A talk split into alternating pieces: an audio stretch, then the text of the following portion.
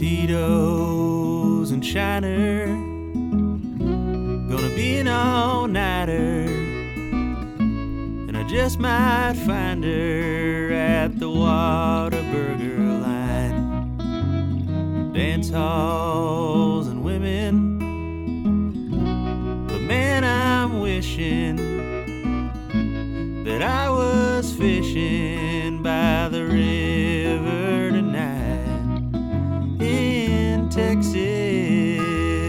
Howdy, howdy, howdy, everyone. Welcome back to another dating focused kind of episode of Texas, the show about some things Texas. And some things dating. We've got a really fun conversation with the one and only Corey Camp, host of the Forever Athlete podcast, host of the Forever Athlete Instagram. you can see him perform in The Hangover and, And- American Sniper. Uh, reenacting as Chris Kyle, Corey Camp, everybody. We're going to get to him in a second, but as always, we have your favorite segment and ours, quite frankly. You are not sponsors. not sponsors. They don't sponsor us, and quite frankly, never will. and it kind of makes me mad because we give them a lot of exposure. Anyway, who is our first not sponsor today, Seth? Our first not sponsor is Hot Topic. Hot Topic. Are you looking for a too tight band tee? Hot Topic. Are you a horny teenager with nowhere to put their angst? Hot Topic. Do you really wish you could just smoke outside behind the dumpster, have a little weed on your break? Hot Topic. Because everybody needs a spike belt. Hot Topic. to match their spike cuff. Hot Topic. You've been listening to a lot of Bright Eyes or Brand New or Bayside or any other emo band that starts with B. Hot Topic. I actually shopped there a lot in middle school. Dressing emo since 1995. Hot Topic. Our other not sponsor is actually like if Walmart and Hot Topic got together and had a baby of their own, vape shops. Vape shops. Vape, shops. Are you working at Hot Topic? Vape shops. Are you working at Spencer's? Vape shops. Do you just want to annoy everybody around you? Vape, shops. Were you not loved very well as a child or an adult even? Vape shops. Are you growing your hair out and everyone's telling you please cut it off? Vape shops. Are you wearing a sweatshirt in 95 degree Texas summer weather? Vape shops. Are you working at a fireworks stand and it's not even the 4th of July? vape shops. Are you in our American Armed Forces? Vape, shops. That's a weird one. A Isn't lot of, weird? A lot, of, uh, a lot of soldiers vape. a lot of the vets, a lot of Yeah, a lot of the vets, a lot of are- the, are big uh, on the are big on the Juul. Big on sucking down cotton candy flavored smoke. Nothing manlier than sucking down a papaya flavored juice. Shout out Dean Stanfield. vape shops. All right, what happened one time in Texas history? Once upon a time in Texas history, around the year 1836. 1836. We had the first Republic of Texas presidential election. Heyo. We all know that Abbott and Beto are fighting it out on TV, and I couldn't real petty. getting real petty with each other, and I couldn't help but think this has probably happened before. so I went all the way back to our first presidential election oh, back in 1836 when Samuel Houston won the election in a divisive victory over Henry Smith and Stephen F. Austin. Houston was inaugurated on October 2nd, 1836, replacing interim president David G. Burnet. Interim. And you'll notice that around Austin, Texas, most of our roads are named after these very early founding Yeah. fathers Lamar, Burnett, etc. The list goes on. Crockett. Crockett. Prior to Houston's Congress. entrance into the race, Stephen F. Austin actually thought he was going to win.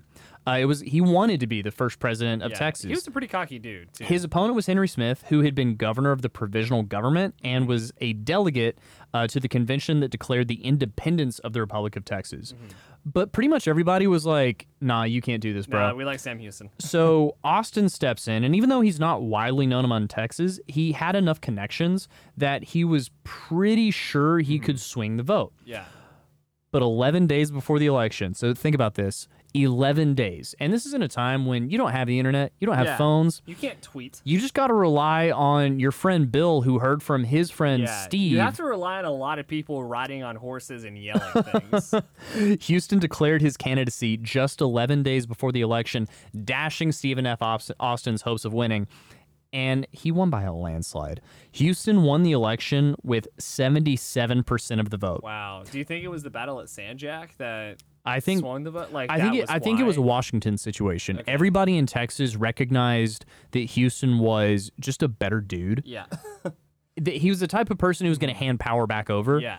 And at the time, Austin was very power hungry. You'll notice that our capital's named after Austin. Yes. Uh, and so that's what happened, right? Uh, he won 77% of the vote. Smith actually won 13% Wow. uh, compared to did Austin Austin's 10. So no one liked Austin. So nobody really liked Austin. yeah. Uh, B. Lar- uh, Lamar was elected vice president by a majority of 2,600.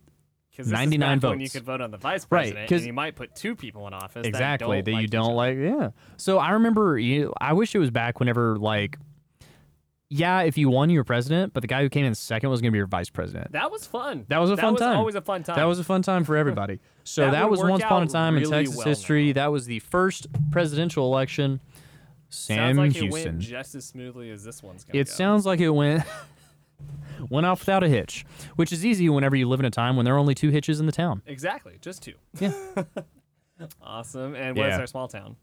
Our small town of the week is something that I forgot that I was doing. Our small I'm town just of the kidding. week Our small is town of the week is Marfa, Texas. Marfa. Yeah, Marfa. Hardly I know her. what? this is a weird one. Uh, so obviously we're gonna be talking about politics just for a second. So I wanted to keep it a little bit light. Yeah. uh, and bring up Marfa, which is a city in the high desert of the Trans-Pecos in far west Texas, between the Davis Mountains and Big Bend National Park. It is the county seat of Presidio County, and its population as of 2010, so super accurate, was 1,981. It was founded in the 80s as a water stop, and the population increased during World War II, but growth has stalled and reversed somewhat since the 20th century. Today, Marfa is considered a tourist destination and a major center for what they call minimalist art, which is just art for people who can't make art. Nice. Attractions include Building 98, the Chinati Foundation, artists and shops, historical architecture, classic Texas Town Square, modern art installments, including the Prada store that was put out as an art installation, and the Marfa Lights. I love it. So that's Marfa, Texas in a nutshell, guys. It was founded uh, as a railroad stop. It was named after the Russian word for Martha. And a lot of people thought that it was based on a character from the Brothers Karamazov, but it was actually based on uh, Marfa Strogoff, a character in Jules Verne's novel, Michael Strogoff. Okay. Yeah, so and that's according to Sterry Butcher of Texas Monthly, and he researched the uh, the Karamazov story, couldn't find any information to back it up, published the article, and uh, as it turns out, nobody cared. No. There, there were nobody wrote anything was in like, to, to disagree. No, so uh, yeah, that's pretty much it. There was Marfa Army Airfield. Obviously, there's the Marfa Lights, which I actually think is the most interesting part of Marfa. Super cool. Having been there and around the people, I gotta say, like going out in the desert and just waiting to see if you're gonna get picked up by aliens, that's the most Mm-hmm. Well, fun because to this day, no, from what I understand, no one knows where those lights are coming from or what's No. like there's speculation. There's theory, no speculation. ever been able to Obviously, there's like, the airbase. It's like, is it still functional? Who knows? But it's so popular. They have official viewing platforms, Mm-hmm. so you can go out and pretty much see the Marfa lights at any given point Yeah, in the year. in the year. Yeah, it, it's not like a yearly occurrence; it's a nightly Mm-hmm. occurrence, which is kind of cool. Like you can just go hang out with aliens pretty much whenever you want. You've heard it here first. Factually, there are aliens in Marfa. Marfa's also very popular with Hollywood. They True. Mm-hmm. produce a lot of movies out there, partially because labor's cheap and there's not a lot going on. Yeah, so you, you, don't. you can go non-union when you go here, right? you, your crew can be non-union Yeah. Mm-hmm. depending on the production. Uh, but mostly it's just it's very empty. There's not a lot going on, so you don't have lighter sound pollution, Mm-hmm. and so you end up with you know, High Lonesome, Giant, There Will Be Blood, No Country for Old Men, Well, Marfa Girl, no- 60 Minutes, you know, no all sorts of stuff. No Country for Old Men and There Will Be Blood were being filmed at the same time. Exactly. right? That's freaking crazy. That's pretty. In, th- I mean, so at one point, it's crazy, Coen but it makes sense. Daniel Day Lewis, the super ski, uh, Benicio, not is it? Who played? Uh, oh, not Benicio. Sugar? Uh, that's uh, that's the other one. God. Uh, I know. The lightsaber is coming from Yeah, here. From here. and then two little ones like up. Shout What out is, SNL. what is his name? Um, I'll think of it. I'll think of it at some Well, they- point. uh, but yeah, like, yeah. Woody Harrelson was in town. Like, Yeah. all, and then Vengeance. P.T. We went and saw Anderson, yeah. Vengeance. uh, Yes, while we were Vengeance in was Colorado. That uh, B.J. Novak made. Dude, BJ Novak Kutcher- was in BJ Novak was in Andrews, Texas. That's like, come on, crazy. That's come on. awesome. So just pointing out, that's really cool. There, yeah, there's some cool stuff going on, and I just wanted to keep it a little light. You know, Yeah. hey, y'all go to Marfa, see if you can find some aliens. Don't forget to stop at Terlingua after, which is a better town. A better but town uh, yeah, there you go. out the French Grocer in Marathon, Texas. All right. so Want to hear about our badass? I was gonna ask, who's our Texas badass All of the right. week? So our badass is somebody I didn't know about. Okay. And, and I'll even ask, you know the answer, but before you know the answer, who did you think the first governor of Texas was? Man, I, w- I would have said like Stephen Sam- Austin Sam- or, or like yeah. Mirabeau. Like I would have I would have said some said famous. someone, yeah. Stephen F. Austin, Right. Depending on what time of day it is and how many Lone Stars I've had, I might have said like Davy Crockett, or like that would have been wrong. even. you yeah, know? yeah. Um, James Pinckney Henderson, Well, that name a just person rolls I've right never off heard the of until today. James Pink- Pinckney Pinckney, like, Pinckney, like a pink pink knee? knee, but Pinckney Henderson. Henderson. I feel like that name needs uh, the third after it. I, and like, well, it's just crazy because it's like there's no James High School, there's no Right. Pinckney High Yeah. School that I'm awa- That I'm there's aware all these of. places that are named after people, but yeah. here What about we this guy? First governor James Pinckney Henderson was born March 31st, 1808, in North Carolina, Wow. and he is apparently notable. We didn't know about him for being the first governor of the state of Texas. There you go. Uh, again, born in North Carolina. Um, his birthplace was Woodside, North Carolina, and lived a pretty normal life as far as the 1800s goes. Like, Yeah. grew up on a farm, went to the University of North Carolina to study law. Upon his graduation, he studied 18 hours a day to pass his bar exam and was, and was admitted to the North Carolina State Bar in 1829. And then he moved to Texas. So shortly after becoming a lawyer, Henderson served in the North Carolina militia, ra- rising to the rank of colonel. In 1835, Colonel Henderson moved to Canton, Mississippi, where he opened a law practice. He owned slaves. That's bad. This is one of those moments. Read. I'm not kidding. It I know, I know, Yeah. He opened a law practice. Period. He owned slaves. Period. Period. Like okay. we- Okay. We, could have assumed that. Now we know that for Worst a fact dating profile ever. honestly. Um, his intent owning slaves is bad. Slavery was bad. If you have any hate mail for how I said that, shoot me a text or give me a call. his attention soon turned to Texas' struggle against Mexico. Henderson began making speeches to raise money and an army to go to the aid of the Texas cause. Henderson and several volunteers traveled to Texas hoping to participate in the fight for independence. By the time the group arrived in uh, June of 1836, many of the major events had already taken place. The Texas Declaration of Independence had already been signed on March 2nd, and David G. Burnet had, was elected interim president of the new Republic of Texas March 10th. So he gets there, kind of misses the fight, but still goes into politics. Sam Houston, of course, became the president of the Republic of Texas on September 5th, 1836, and appointed Henderson as the Republic's attorney general. In December of that same year, Henderson was named by Houston to replace recently deceased Stephen F. Austin Ah. as Secretary of the State for the Republic. In early 1837, Houston decreed Henderson as minister from the Republic of Texas to France at the Tuileries Palace and England at the court of St. James's. During his tenure as minister, he was successful in securing the recognition of independence of the Republic of Texas and negotiated trade agreements with both France and England. So played a pretty big part in like establishing the economy of Right. the Republic of Texas. In 1840, Henderson returned to Texas and set up a private law practice in St. Augustine. He was sent to Washington, D.C. in 1844 to work in coordination with Isaac Van Zandt to secure the annexation of Texas to the United States. Although the annexation treaty was signed, it was rejected by the United States Senate, and Henderson was recalled to Texas. An annexation treaty approved the United States Senate was finally passed on December 29th in 1845. And uh, one more, couple little things. In preparation for anticipated statehood, the Texas gubernatorial election in 1845 elected Henderson as its first governor. He took office February 19, 1846. When the Mexican American War broke out in April of that year, Henderson took a leave of absence as governor to command a Texas Volunteer Cavalry Division.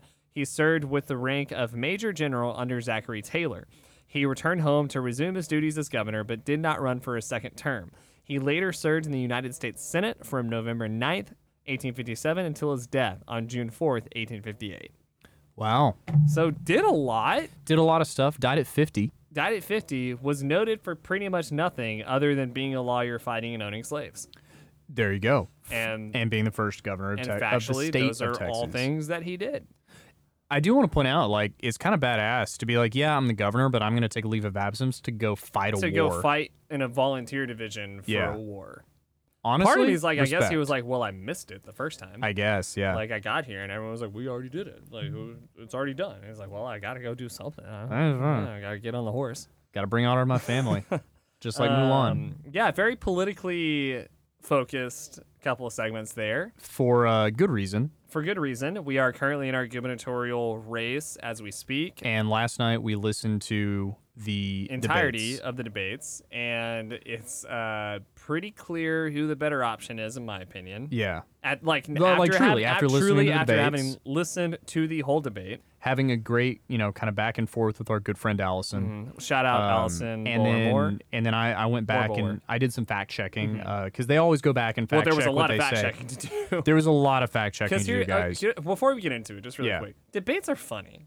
Debates are funny. really weird. especially the way they do them. The fact that we still do them is kind of odd. and the way we do them is weird. Yeah, just like there's gonna be three people or a one person, and they're gonna say you have 60 seconds to answer this question.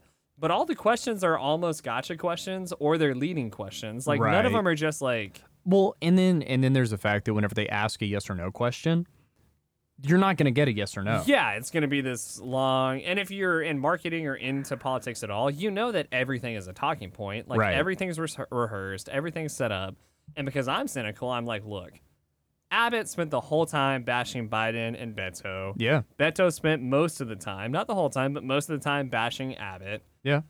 When the cameras go off, they go behind the stage and shake hands and have a beer together and think, man, how many views do you think that got? Right. I mean that's that's the like Wait, they're jaded paying you how person. much? Yeah, I know, like, right? Wait, who, who, your podcast? Not, like, Yeah. it's a whole game and a charade. Yeah. Like at the end, in my opinion. Mm. It seems the problem is once you once you start thinking those things mm-hmm. and you see it happen once or twice and Yeah. a couple politicians get called out for X, Y, and Z, it becomes nearly impossible to take it seriously Yeah. and believe anything anybody says. anything anyone says. So all you can do is take the points at value Mm-hmm. of what they mean to the person Yeah. Mm-hmm.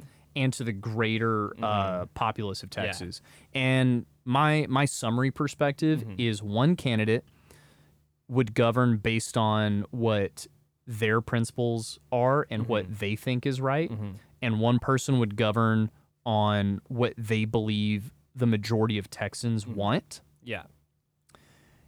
and try their best to push Texas forward Mm-hmm. based on a set of principles guided by the people, not themselves. Yeah. that we- is we- how and I we saw it play out. that. We Yeah. definitely agree on that. Yeah. And man, it was hard to watch. It was really hard to watch. Like- God, listen, it is it is maddening to watch two grown men ignore rules, blatantly. blatantly yell at each other, insult each other, refuse to take responsibility for, For their actions for anything. anything. And how am I supposed to believe that you are going to operate under the rule of law when nobody's looking Mm-hmm. if you can't operate under the rules of a debate in front of everybody? yeah. the funniest part is everybody in this situation was three people. Yeah. That, that the other thing that was weird was there was no. I, There's I no read- audience, which is fine. I read a single report. Yeah. I, once I read a tweet that a journalist at the Tribune tweeted out saying Yeah. sources told him that Abbott would not do the debate unless nobody was in the crowd. I, I wonder why. That's what one tweet said, and one journalist said. That Well, it's hard for him to navigate true. around people and crowds. Um, Happens. Um, so yeah, it was all around. It was weird. Like, All around was weird. People, they're not. They're talking over time. yeah. The other, the the journalist or the So panelist would show a video. Yeah, the video part the was video part was weird. Like, and Yeah. then they're like, "So what about that? And you're just like, what are you doing? What's happening right now?" um, Uh, but we watched the whole. Thing. We thing. watched the whole thing. Um, there there were moments, honestly, where Beto seemed capable. yeah, um, absolutely. There, there were moments where it seems like he means what he says right now. Yeah. So, and and Ab- Abbott did what a lot of Republicans on TV do these days, and just blamed Blamed the Biden blamed the Biden administration for everything. Biden, Biden administration, evil. Biden Yeah, administration, yeah. evil. And it's like, man, It's like, man, that's only been two two and a half like years. Like, real, and that's not a real point. it's not a real just point. there were moments where I'm like, I think I see what he's saying from Right. a Republican perspective. Yeah, like yeah. I think I see. I think. Um, and you know, there, I, I, I put it on our Instagram. There, there was a point in in the debate where I think he lost the people on the fence, and I think you know what I'm talking Mm-hmm. I about. think, but go ahead and say it before you go any further. Yeah, yeah. Just really quick caveat: we we did a fully politically governor focused episode last Right. week. Has gotten a lot of really good feedback. yeah, We've gotten some feedback. Hey, you guys are under researched. that We is true. s- that is true. We have said multiple times on this show we are under researched, but that's because this is not a fully researched political podcast. There are other podcasts you should listen to if and that's so if I just want to say want. before we go further, if what you want and you what you need is straight fact, super well researched, Yeah, Texas focused show. Texas Tribune Brief is incredible. it's a really good one. amazing group of people working over there. There's also their like daily podcast, the Tribcast, Yeah, a really good show. that's a good blow by blow of like what's happening on a day to day basis. Wise About Texas is Yeah. really well done, has a lot of good information.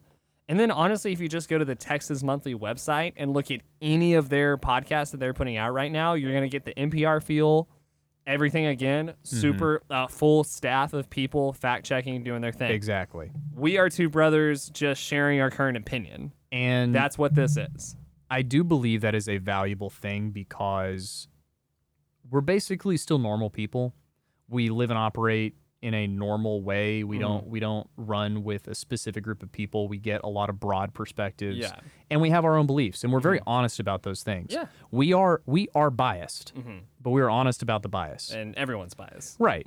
but this is also an entertainment podcast. Mm-hmm. This is comedy. Uh, hopefully you laugh and we cover these things because they are important. And they are relevant. They to are Texas. relevant to Texas, which is the focus of this thing. Mhm. And wheelchair jokes are funny, and that's it. Uh, anyway, so thank you for anyone who sends us Uh, feedback. yes, thank you. If we ever say something that is under researched, Yeah, totally understand if you don't like that. absolutely. We just gave you the shows that are going to be super heavy researched. Thanks for listening anyway. Yeah, Back to what Abbott, right. yeah. A- Abbott, where he lost. I know what part you're talking about, but I want you Yeah. to share your perspective here. My perspective is Abbott has a way to kind of win this, Mhm. and he ha- all he has to do is not touch or navigate well the hottest button issue, Yeah. which is abortion. And that issue is going to lose him the race Yeah. because whenever he was asked the question about abortion, instead of actually giving the, the one time he should dip, dodge, duck, and dive, Mhm. He answered it pretty straight on Yeah. and said, I'm a Catholic and I govern based on a set of principles. And Texas allows uh, people who have that type of issue to go to the hospital and be taken care of with free prenatal care and those things. He basically said, even in those except case in those exceptional cases, Mm-hmm. that he thinks they should be forced to carry to term, Uh-huh. and that means rape and incest. Yeah. And that is where he lost the 30% of people on the fence. Mm-hmm. Yeah. Because when you look at the breakdown that we posted, he was ahead. Mhm. And right after, pretty much Pretty everybody far- on the fence went to Beto. Went to Beto. On that one issue. Like On the one Well, I issue. mean, and Beto made a, his and there's some other good issues other that, good that, issues that have he, that had good points. but that's the one let's let's Yeah. Mm-hmm. in my opinion the way i see this this this whole election is about a woman's right to govern her own body Mm-hmm. and abbott is going to lose most of the Yeah. people who care about. well, about and that also, yeah, women's right to govern her own body, Yeah. her body, her choice. Yeah. for sure. Broader perspective. broader perspective Well, uh, uh, well zooming out. zooming out. Zooming out. Government oversight. Government oversight. Government overreach. and that the thing that the republican party is supposed to stand for that conservatives are supposed to believe is limited government intervention On all fronts. and i don't know about you but this seems like an extreme government overreach This is one of the most egregious examples of how far a government can reach if Yeah. they want to. And voting in this election is pretty much choosing between, well, how much Yeah. overreach do you want on these specific issues? And you do have to admit the the big thing, the big knock against Beto by conservatives is not the abortion his stance on abortion, Mm-hmm. it's taking away your AR 15 or whatever. Yeah. And he made it very clear in the debate and it's on his website. Mhm. He just wants to raise the age of purchase. And he, that was that, he seemed the most human when he was answering that question. Yeah. Because I wish I remember word for word. he said. I think he said, like, look, personally, Yeah. I really don't see the need for an AR 15. Yeah. Like, straight up. He, sh- I, he said I uh he talked about the only use for an AR-15 is, on for- the battlefield. Is on the battlefield. But I know where I. Li- he said like I He's- know where yeah, I live he- or I know. And in that moment, I saw what Allison said. I, Mm-hmm. I saw what she meant by crossing party lines and working with the other Mm-hmm. Yeah. side and the potential for that. Do I think it's realistic and will happen? Um, no, because he's a politician. But I have more faith in him than I do Mm-hmm. Way in more Abbott. faith. Yeah, exactly. And like what I, t- something I told Allison in our little group message. Yeah. Again, shouts out Allison. Shout out Allison. We'll have to have her Um, on to really, you know, yeah. break well, down. it was it was nice to have somebody who knows Yeah. fully where they stand in this Yeah. On, on everything as we're continuously trying to figure out like what do we think Right. or anything. Um, and I sent this and I meant it. Abbott sounded very Trumpy. he There- really there, did. was a very and I, I meant it kind of as like a lighthearted, but it, there was a lot of he was taking a lot from the Trump that playbook. level of extremism that Republicans have stepped toward. Because Yeah. as we talked about, there's conservatives and there's liberals, and now there's far right and far left. right. There's religious right Yeah. and there's woke left. Yeah. Abbott was very much exuding that, like, Religious this is right. how far the right is going to go. Yeah. And it was very like, oh, this looks familiar. yeah. So we watched the debate. That's what we thought That's of what we it. thought. That was the takeaway. That's Um, the takeaway. I'm no longer on the fence. I I am no longer I'm no longer on the fence. I'm not loving the side I'm on. I'm not either. I'm not loving that I've in a way had to step on onto a side of the fence that in the past I'm like I still have faith on this Yeah. side if there is a side. yeah. I've always straddled, but uh, for this race, for this gubernatorial election, Right. it's like I'm now on a side that I've more been pushed to Yeah. than I like decided to be on. Yeah. And I, I think a lot of people are finding themselves there. And hopefully that hopefully the way that we're talking about this, hopefully the way that we're seeing this happen, there are people who can relate, Mm-hmm. who can say, I don't feel like this party represents Texas anymore. It doesn't. I, I don't feel like it does. And I feel like they have abandoned my beliefs hmm in favor of something that is anti Texan. Yeah. And even though I don't love a lot of the things that Beto stands for Yeah. or, or agree with them Mhm. from a government perspective, I don't have much of a choice. Yeah. And that feels so disempowering. hmm So I do just want to vocalize that. That's how I feel. That's kind of my opinion. And Mm-hmm. Well, you're white and you're a dude, so your opinion doesn't matter here. Anyway, um, I mean, keep in mind we have thousands of listeners, and Right. eighty percent are going to agree with this, and ten percent on both sides are yeah, going to hate everything. are everything. gonna hate everything, uh, Um, which is fine. I, yeah, I understand. if you hate what I that. said, call me. honestly, shoot me a direct message. I will I will happily we are still in a pocket where I can respond to everybody. Mhm. And I want to. I want to know your opinion. I want to know where you think. I I had a great um coffee kind of lunch uh, late you know late breakfast with one of our listeners and had a really great conversation. Mm-hmm. Yeah. Mm-hmm. He's much further to the right than I am personally. But we were able to have civil disagreement. He was able to voice his opinion Mm-hmm. Yeah, and, and feel heard perspective. and give me perspective. Yeah. And that is something that I really value uh, because I well, think go ahead. no, I, I just think that we have our greatest privilege here is Mm-hmm. that we can pull from different experiences to inform a greater Well, percentage that, of people. the coffee date you had. yeah, yeah, At the end of the day, when we talk about politics on this show, as much as I really don't like to, yeah. that's what I want the outcome to be. Right. What I want is for, and why I say phone call is Yeah. call me. Let's Yeah, have let's a talk. conversation about something I'm not aware of or something that, Absolutely. like, sh- share the info. Like, the reason I'm willing to have these conversations when, like, out in the world, like, if Right. politics come up, I'm out. I I'm really out, yeah. Talk. The only reason I'm willing to talk about this stuff and watch the debate is I hope there's an outcome where, in a world where it feels like if you say anything politically, you're going to lose friends, you're Yeah. going to lose respect, you're going to lose, you're going to lose. yeah.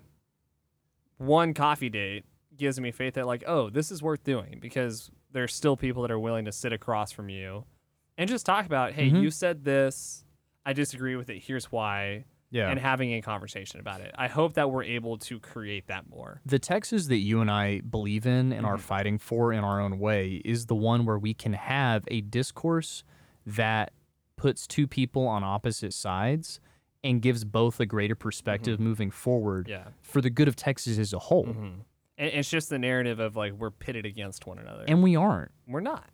We are all we're all humans. We all want basically the same things. Mhm. We're just going different we're just going about getting them in different ways. Yeah. And we can have civil disagreement. hmm Exactly. So Yeah. that's all politics. That's all politics. Let's get to Corey Camp. We're gonna talk about not politics Not at politics at all. all. Um, Uh, Corey's a great dude. We share a little bit of his story, and then I sort of sit back and interview the two single Yeah. guys in the room on just what dating is like in Austin, what dating has been like. stories. Wait, you had stories to read. Oh, I, I, Um, yeah, sure, sure. Do you want me to do that now, Yeah, or do should that we do now that? to lead in. Okay, cool. Um, Yeah, because we, we Um, didn't read them in the interview because we were just having a conversation. But Seth and Corey share some funny dating stories. We share some funny dating stories, and, and, we, we asked some listeners like, "Hey, do you have any just interesting?" This is a So- hard shift. hard shift. Should we do this? Should we actually do this like on the Instagram or like a separate thing? Well, now we're talking about it. So Uh, we, can talk about. do I can delete it, or we can All leave right, it delete in. it then. Okay, yeah, yeah. yeah. Cool. We'll do Do, do you think that's a better idea? sure. Yeah. Let's try it. Okay. Awesome. Because I just feel like it's like a leave hard. this in. Okay. I'm. A, I am. I'm gonna leave, Leave this in. All right. Look, we're not perfect. We're still learning. Uh, go to the Instagram for dating stories. At Textures Pod At for dating Pod stories. for dating stories. Corey Camp. Corey Camp.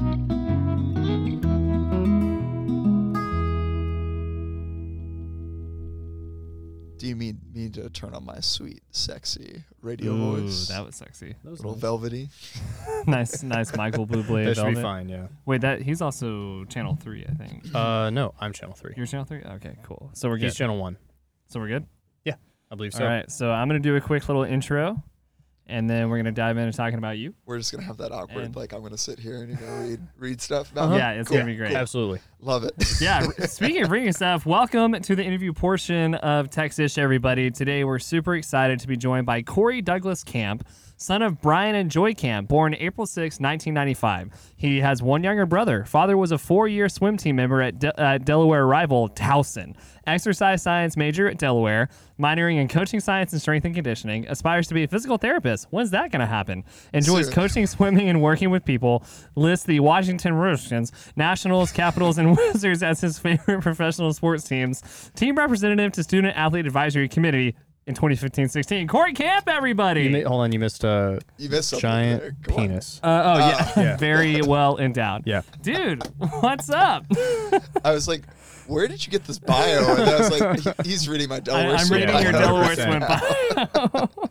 Beautifully done. yes, beautifully I, done. I was Thank looking you. up your stats earlier. And I was like, wait, what better way to intro him than, Than his actual college stats? his stats. actual college bio? Yeah, like, why yeah, not? we're gonna make a few tweaks there. Physical therapy uh, has has not worked out. Still, Gotcha. not, it's not on the cards anymore. But, uh, Okay. can talk there. yeah. Uh, and yeah, obviously the Washington Commanders. Commanders. Commanders. Yeah. Are you Uh, still a not a Commanders fan, to be honest. Really? Yeah. I had a conversation this morning with a buddy of mine. Uh, we grabbed coffee, and he played in the, the league for a couple of years. And he was like, "So, what are your feelings about the the Commanders?" And I was like, "To be honest, like, I just can't. The team's not great. No they haven't. And they there. haven't been for they a while. haven't been, Yeah. and I'm more." Just like not a fan of how it's been run from an organizational It's standpoint. been, been run down. pretty It's like, horribly, right? dude. Culturally, like that- Yeah. so many front office issues. Yeah. I think Dan Snyder is like the biggest joke of an owner. Yeah, I think Jerry Jones is more legit, and that's saying a lot. that is of, That's- uh, oh, because he's a joke all on his own. Low yeah, bar, man. I mean, coming from someone who like grew up hating the Cowboys, Yeah. it Yeah. is weird that like that's the closest pro Mhm. football team to me now. But Yeah. yeah, I'm, I the last uh, last football team Commanders game that I went to was probably two years ago, and I absolutely refused to spend a single dollar in the stadium. I got gifted tickets. They were they were awesome tickets. They were the Yeah. dream seats from a client of mine. So 50 yard line, front row. Um, they were fantastic, but but I you was like, hated being there.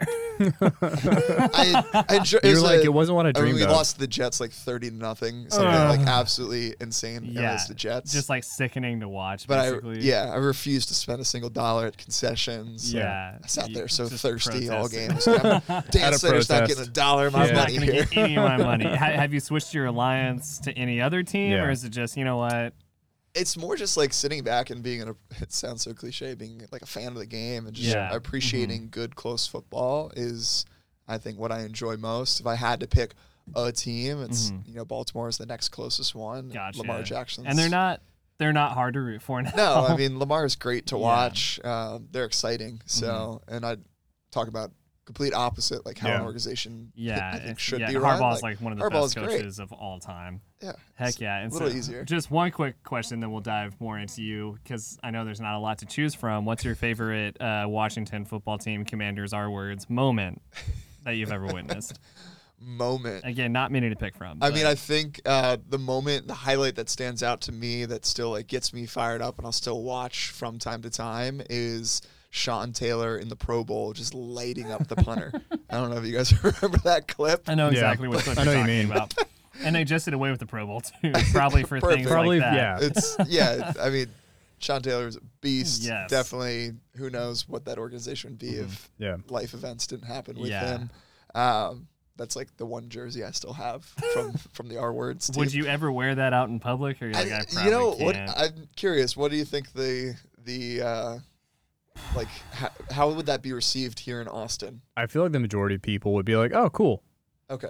I I, like do. I do people, feel like if you were on certain parts of the East Side or South Congress, Yeah, you, some- you might with, you might get stopped. there would once or be twice. some white person who's never met a Native American who would be really Right. mad. Um, but if you just wore it to most places, I'm sure most people wouldn't even notice you were wearing Right. a football yeah. jersey. I also have like a very nice vintage. I forget what the uh, brand was that like did the vintage bomber jackets. Yeah. Oh yeah, and it's yeah. got Yeah, like it's- the Redskins on the front, and then it's got like a literally like jacket, this yeah. awesome mural of DC, like the monument, like Yeah. it's everything, a sick photo. and then it has like the giant Yeah. Indian head as well. I'm like, ah, I love I- the jacket, but you know that one. yeah, maybe go to Oklahoma and wear it there. Perfect. Um, and so backing up, you you swam in college. I did. Have have been have performed athletically and at very high levels, of course. And you were going to be a physical therapist. Now you're doing your own podcast, doing content, coaching people kind of in their transition from elite athletic performance to just normal life kind of. Just where did this transition happen? What what caused it? Oh man, great question. Um, We're good at what we do. Thanks. Yeah, I'm gonna acknowledge that as well. so for me, like where we need the sound effect, the ASMR, you know. There we go. Good stuff. Yes. Good high five. uh, so for me, you know, it really was born out of I didn't really have any choice, right? Yeah. So my swimming career, it was great at Delaware Mm-hmm. first three years. Then last year, it really took this like nosedive Yeah. down by my own standards. Like okay. I still did well. My Mhm. worst ever place at conferences was eighth, and that happened to be my last race ever. Uh, It was also slower than I was my junior year of high school. I had like all this stuff that yeah. I had to unpack with like, that's it. Like Yeah. that was Yeah. it. Like I touched the wall for the the last time. Yeah. Um, where does this go? And then it, it, I laughed that you brought up physical therapy, aspiring physical therapist, because that moment then was pr- like the race ending, Mhm. career ending. That comes crashing down. I'm like, well, at least I'll be a physical therapy like school soon. Two weeks later, all the rejection letters came in. Yeah. it was just Ah. like one after another. Mhm. I mean, I'm not. I won't hide it. Like, I put all my focus on swimming, even though I Yeah. knew swimming, like me going pro and swimming, the odds of that were so yeah. slim to none. But, But it was what drove you. it what drove me. yeah, But yeah, that chance, right? it was it was exciting. It was where I felt the most at me, Mhm. even in the later stages of my career when I wasn't performing at the same level. I still felt me in yeah. it. So I, of course, was gonna like double, triple down on that, Mhm. and like just let the school stuff kind of be school stuff. Yeah. you know. Was I there don't- almost a nature of like, well, I'm a collegiate athlete, I understand the body, and some school's gonna recognize that, A right? hundred percent. Like, I and I knew like with my background and my story, Mhm. I was like, if someone gave me an interview, Yeah. I think I could trick them into like getting me in. You know what I mean? I think I Yeah. could Right. convince someone Mhm. on the admission committee and just say, hey, look, like while I was an undergrad, I went through I had an unknown heart condition for two years where Whoa. I was collapsing at practice and I was seeing top cardiologists all over the country Mhm. and they had no idea what was wrong with me. Yeah. And just know? to ask really quick, collapsing at swim practice, does that mean drowning or you were out of the water? so thankfully so I'll now I can explain what it was, but for two years it was completely Mhm. unknown. Yeah. What I had was AV node reentry. So I had certain cells on my AV node. If you're familiar with the way the heart works, it Mm-hmm. goes SA node down to your AV node. It's supposed to then go bundle His, Yeah. complete the circuit back up. Obviously. AV node reentry means that it just short circuited right Mm-hmm. back up to the SA node. It took a little Yikes. detour. Yeah. Unfortunately, that little detour would cause my heart rate to be 350 beats per minute or higher. Mm. My blood pressure would drop because your heart can't physically pump enough Yeah. blood Mhm. at that rate. And I would lose feeling with my hands. I'd Yeah. lose You would feeling shut my down. feet. I would shut down. I'd, Yeah. I would black out in Yeah. like the way that most of us don't want to black out, Yeah. right? Right. And thankfully my heart would always reset and I could notice that it was coming on. You notice how like So you could get out of the pool. yeah, you get Yeah. to a certain point in a workout, right? And you're like, I can feel myself starting to like lose my breath. It's a gradual thing rather than just switch, Yeah, I'm flipped, done. I'm Yeah. done, right? Uh, we call it redlining. Yeah. Unfortunately, me, my redlining was a lot higher Yeah, than most uh-huh. people at that time. So like compounding that experience with swimming experience, like I'll never forget doc doctor freshman year told me if this event heart episode happens one more time, I'm done. I like he's shutting me down for the season. He mm-hmm. won't clear me to swim conferences. Yeah. I come to find out that this condition was really brought on by stress. So I learned how to like better manage my stress through Yeah. it, which I was grateful for. But mm-hmm. you know, you're telling a, a swimmer who like my main focus was like that one meet conferences. Yeah. And you're telling me now there's this possibility that I don't do it. Mm-hmm. That's gonna be stressful. Yeah. Sure enough, like what do you guys think happened the next Yeah. day? Yeah. Had another hard episode. Yeah. I look at my coach and he's like, dude, what are you what are you going through? Or like, mm-hmm. is it happening? And I mm-hmm. just shake my head no as my heart is literally racing. I can't see. Yeah. I'm just like, no, we're No, we're we're, fine. we're good. And he goes, you sure? I go, yep, yep. He goes, all right, cool. Just like catch your breath. He 100% knew. Like, Oh, Yeah. for sure. you, you would look at me, you could see my heart Like you like can see. Yeah, your you can see the pec. twitch. 350 Yeah, yeah. beats per minute. That thing's Yeah. coming out of your, ch- it's Yeah. jumping out of your Yeah. chest. Um, but thankfully, he was like, dude, if you like, if you trust you, Mm-hmm. do your thing. I won't stop you. I was like, all right, cool. Glad sports is where it was then and not where And it now is we're now. yeah. I probably would have been shut down. But I went on to then like have the best meet of my life Mm-hmm. at that time. Uh, one conference rookie of the year, first time that that's happened That's in school awesome. history. Heck yeah. Like set school records in multiple events. It was it was a great experience. So I say all of that to say like when I was going through like trying to navigate finding next career steps, I had had confidence in myself in the past, Mm-hmm. but now for the first time it was like trying to figure out swimming was easy because I knew from a very early age like there was levels to it. Mm-hmm. Uh, the Olympics being the highest level, Yeah. and I ended up just shy of that, right? But I knew if I went certain time standards, then Mm-hmm. I would qualify for certain meets, which would then get me into certain groups, certain schools, get me a scholarship, and I could climb that ladder. yeah. And for the first time, I just felt there was no ladder that I even knew how to climb. I- Mm-hmm. Yeah. It wasn't that I didn't know how to work hard; I just didn't know Where to put do the I work apply at. the- Yeah, where exactly. do I apply this work?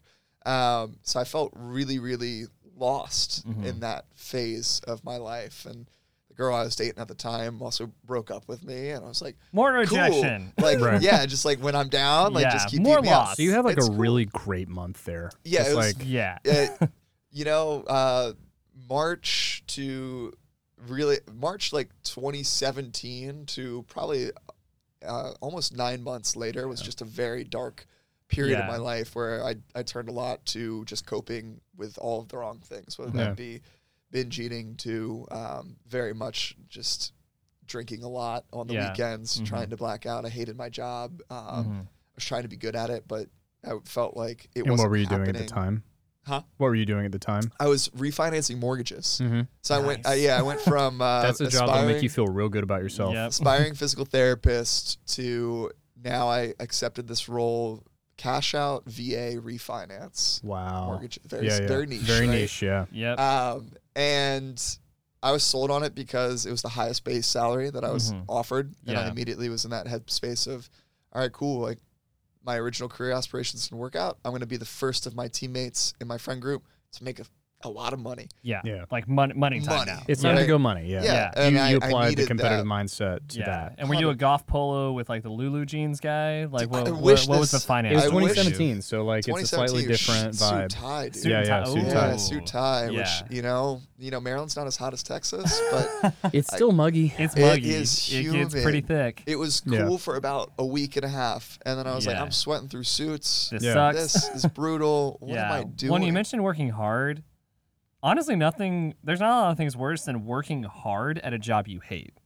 yeah, Like, and I feel like all of us are cut from the same cloth. Of like, even if you hate it, you're gonna work your butt off. Like Yeah. that's just how you're 100%. wired. But then it makes it worse because you're like spending all this energy on a thing that you do not like. yeah. What got me there in particular was when I first started, it was uh, required that we work one Saturday a month. Uh, And well, me being like, I'm brand new at this. I'm gonna Mhm. embrace it. Like, yeah, I'm gonna do it. I'm gonna do two Saturdays a month. I want to go in an extra Saturday. I'm gonna give up my. no one asked me to be. yeah. I'm gonna pour more time into it, Yeah. right? And like, I started to see some reward from that. Like, Mhm.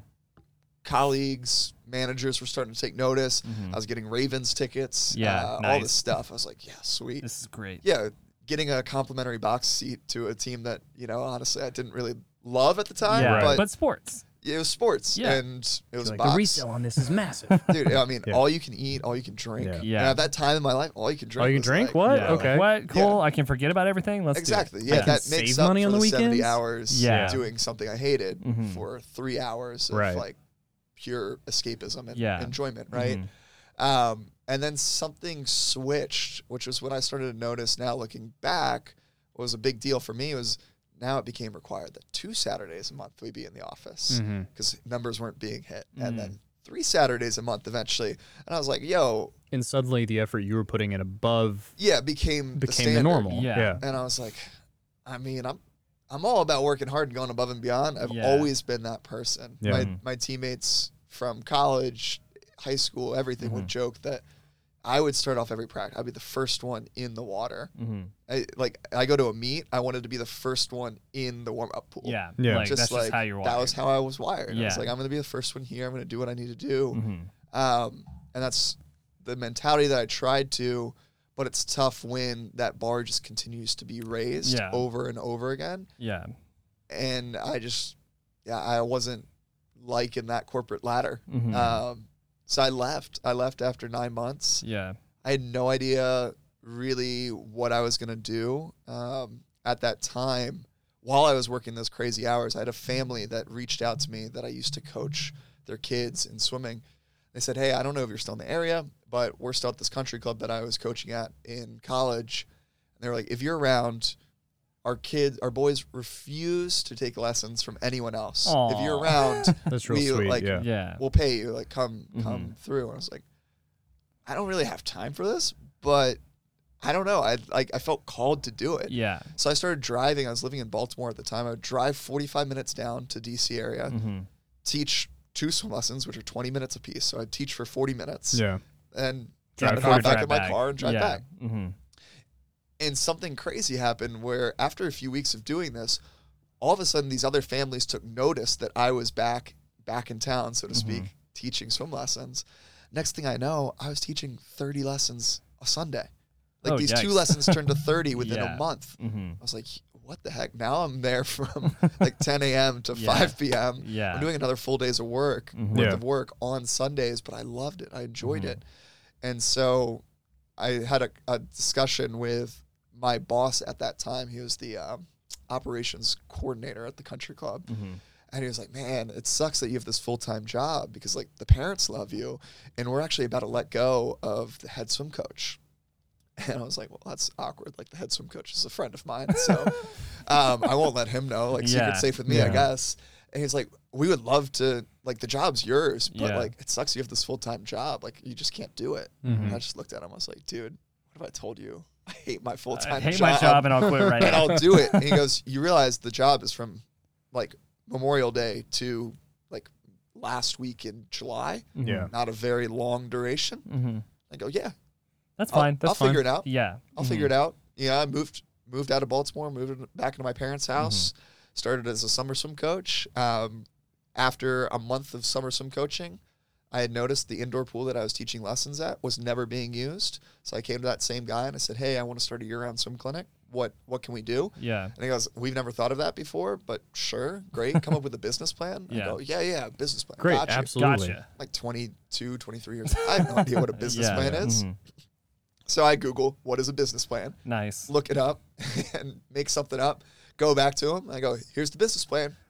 He goes, great. This looks fantastic. Um, you can run it, and we won't charge you anything. We won't charge you any overhead. You can keep a hundred. I think he just wanted to give me like a, Right. He wanted a to give hobby. you something to do. You know Yeah, what I mean? yeah. Give me something yeah. to do, keep me around, which I'm very, very grateful for. Yeah. And it's hilarious because like, like I do anything, I just die. I dove really Dove into in, it, Yeah. and it became way more successful than he thought. This we had fun. 60 plus people, like 60 plus kids enrolled in this Yeah. team. Um, I was making more money very quickly at that job doing something that I really enjoyed than Mm-hmm. I was at. Um, VA refinance mortgage exactly. co. so Hard to believe.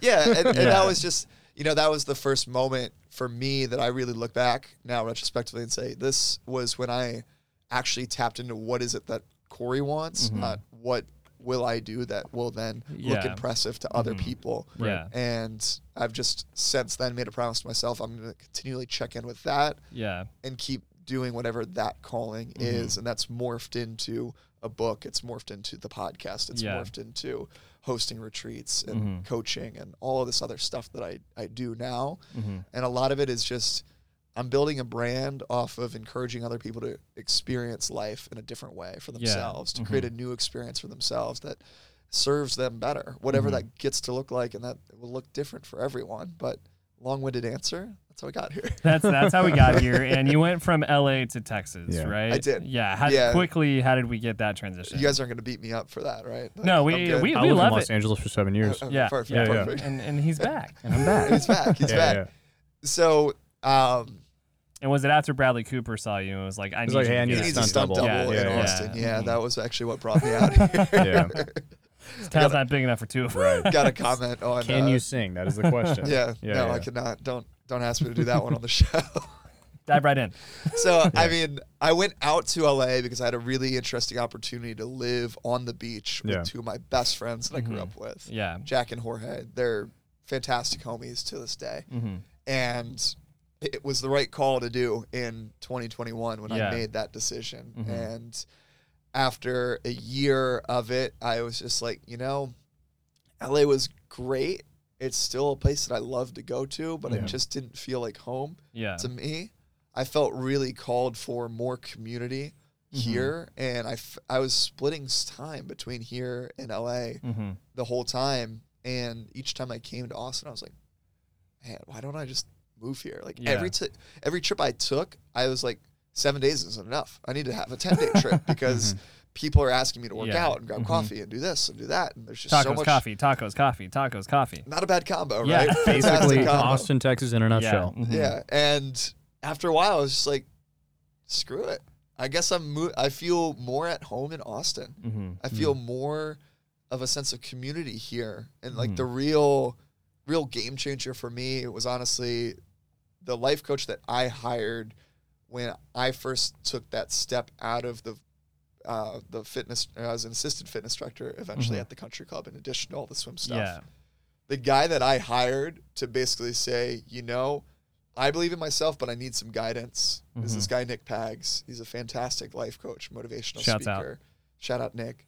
Um, him and his wife Bia Mhm. moved here in Okay. January of this year. Okay. And once I found out that they finally Yeah. like settled, And they, were like br- the first life coaches that moved here, right? yeah, More yeah, less. definitely started that wave Yeah. for sure. No other life coaches that existed. Yeah. exist. in None, none were here yet. None as good as them, honestly. Yeah. But it- when they were here, I've been fortunate. Like through that work, we've been able to develop a very close personal relationship as Mhm. well. Um, I was like, I get a chance to be around people that truly inspire me mm-hmm. closely every single day. Mm-hmm. No brainer. I'm gonna. Yeah.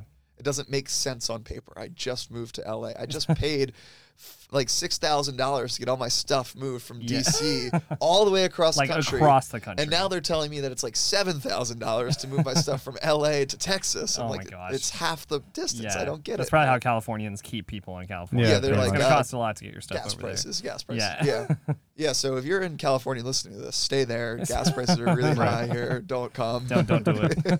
it's gonna cost you a lot. But that was that was sort of the transition and, Mm-hmm. and the thought process behind it was I was really feeling drawn and inspired by a lot of my like core community more so here. Yeah. Um, LA is great. I have great connections and great people there. LA's just so spread out. It's Mhm. very spread out. You see Yeah. people like I see you guys Mhm. three times Every a week day. at Yeah. least At Mhm. least. um, here at Squatch Yeah. because and I love that. Mm-hmm. I didn't have a gym when I moved to LA. Yeah. Like COVID was still a thing. Gyms weren't open. Yeah. I built Yeah. a I, and Did it- then I built a sick home gym setup in the yard that I had. So Mhm. I was like, why would I then pay Right. hundred dollars a month to go Yeah. anywhere? Mhm. when I Which is have true, but this? then you're insulated. exactly. Yeah. Well, and that weren't you work when you were in LA? Weren't you Mhm. working out at a gym that had a duct taped like sh- sheets over the Mhm. windows, Yeah. just so I people was, yeah. wouldn't know it was a gym. That was it wasn't open. I was I was like tangential to the fitness community there, and th- there was a small one that I was plugged into, but the gym I was going to the most often was like, we're not a gym. You know, it was very much like we've been shut down three times. You know, there's duct tape, there's a secret knock, it's a whole yeah, thing. like it's a whole whole Uh, thing. But yeah, it's I think from what I understand, things are a lot better now. Getting Uh, there. but I it- was just but it's a there, slow thing, Yeah. yeah. I mean, I was just there a few weeks Mhm. ago. I was Yeah. like shocked ordering an Uber, and they were like, "So you Yeah. have your mask?" I was like, I, got, I gotta hook you up with some buddies next time you go down there. Just Heck yeah, yeah. some some good people. Um, and so yeah, you move here. It's been I, we've loved having you It's in been the Squatch great, man. community, "Appreciate it." and it's been awesome to. I was thinking about this before you because we want to talk about dating. Like you've been putting some more Yeah. dating content out there, and I almost was gonna say you know you've been blowing up recently, but there's a reality of like you've been earning what you're getting for three four years at this point. Right. So There's- kudos, but. It does seem like the content that's doing really well is like some of the sober dating stuff you're putting out and the, the dating content. Yeah. So what was the catalyst for that? And Mm. tell us a little bit more about like the sober dating piece that you've been talking about.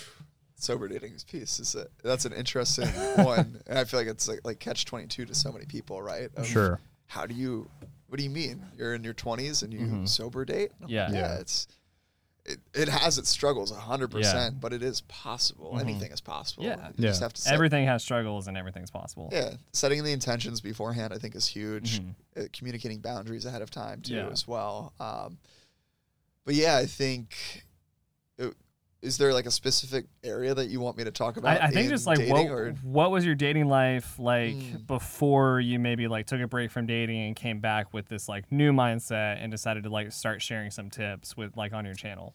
Yeah, what's super interesting was, you know, I, I went through that period of probably about three and a half, almost four years at this point, right? Honestly, part of the decision for me to go sober in the Mhm. first place was I was wanting more quality relationship in my Yeah. life. Mm-hmm. And I just would do stuff when I was drunk that I wasn't proud of. Yeah, Like, you're the only one that does that. but yeah, it was just it's me. a you problem. No, but like I would I would text girls and I'd be like, "Yo, come over," and I'm like, Mhm. "That's not what I want in a Mhm. relationship. Right. Like I Yeah. I want an actual You were out of alignment. yeah, I Mhm. wanted an actual connection Mhm. first. I didn't want just a hookup. Yeah. And what I found was like, yeah, I you know before I get that, before Mhm. I call that into my life, I need to first fix a few things and.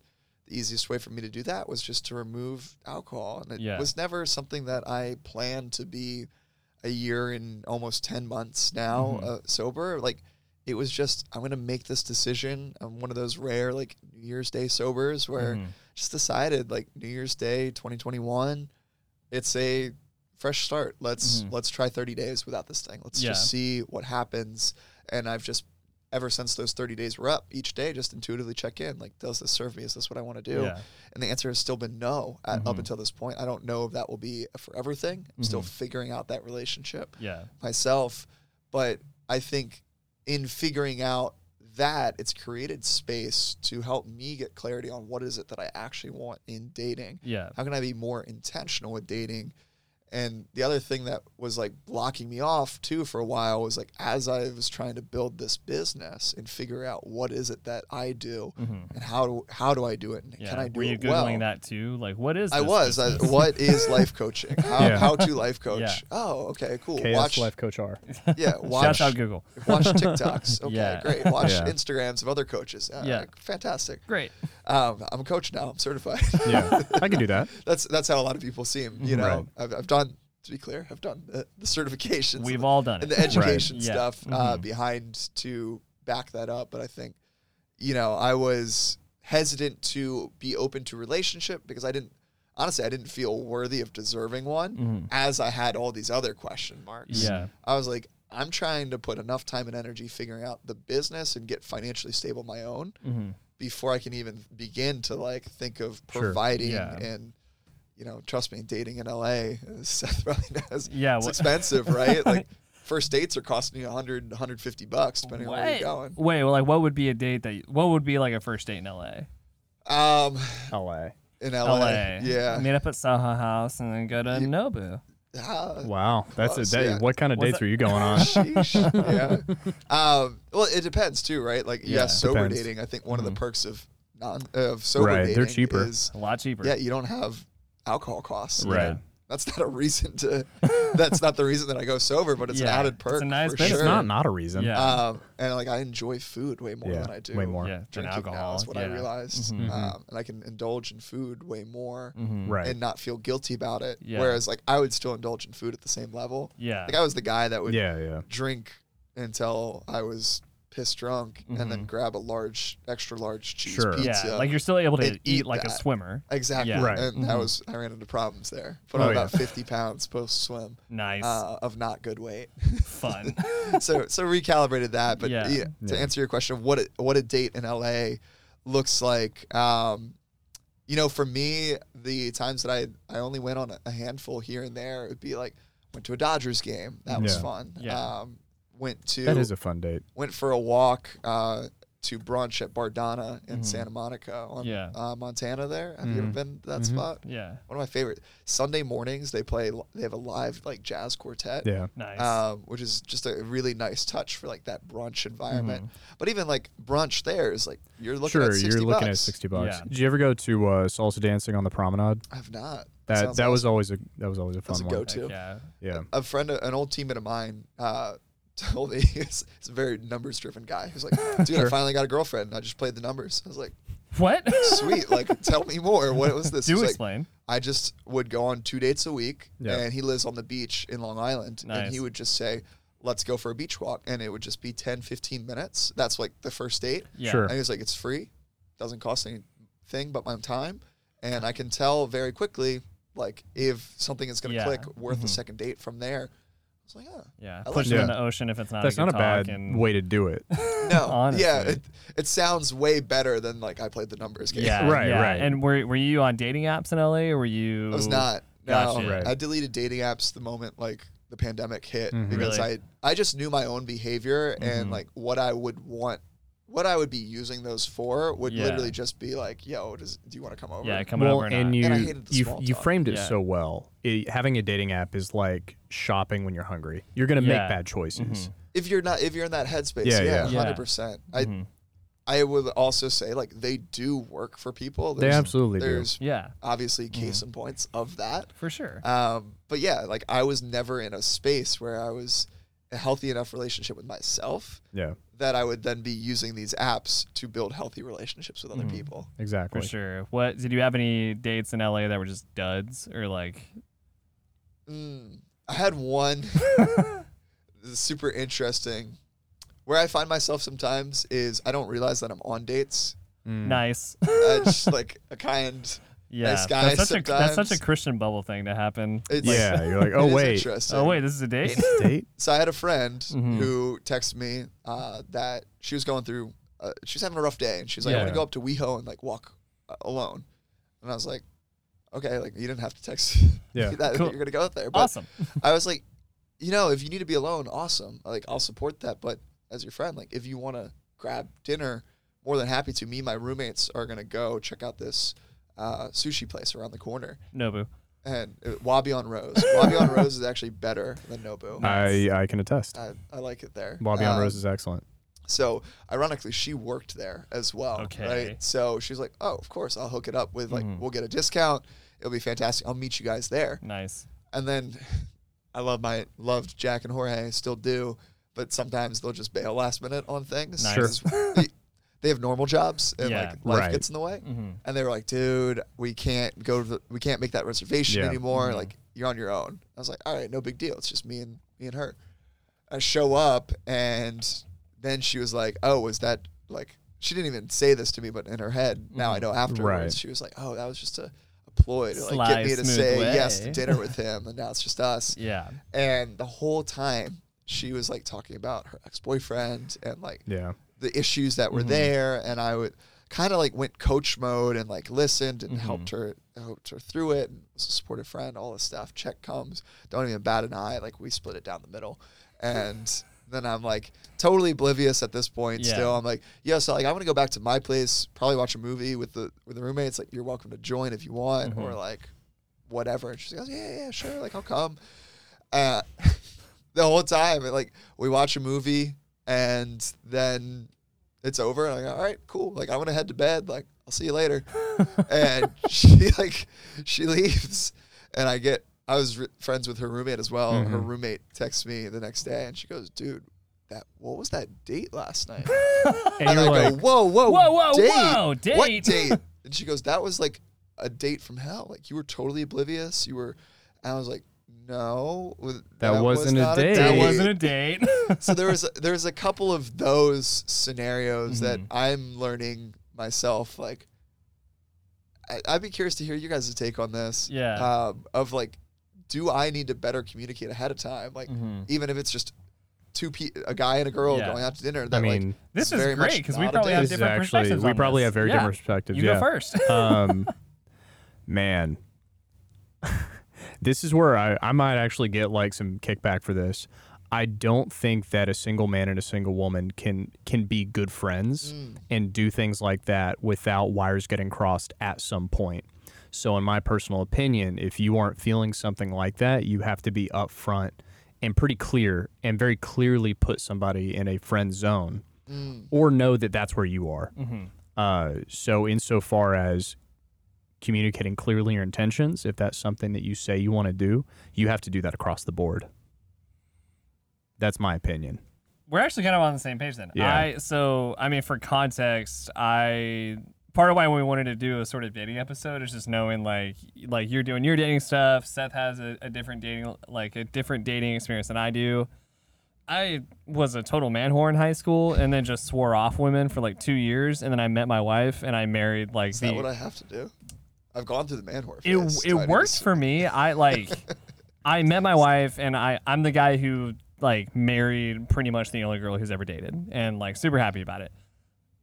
I did like the first few months of college go get Chick-fil-A with a few girls. That that were just like Mm. thought they were cool but didn't want to go on date. date. Yeah, I see your yeah. Again, Christian bubble, like to the max. like, let's go to Chick Fil A for the student discount, and just would talk and enjoy the conversation, and then see you later. See you at math class, like all Mm. that. And there was one girl specifically that like went to lunch a few times, and then on Christmas break, I got breakfast with her here in Austin because she knew I was in town, and the whole time I'm like, what a good friend. This is so fun.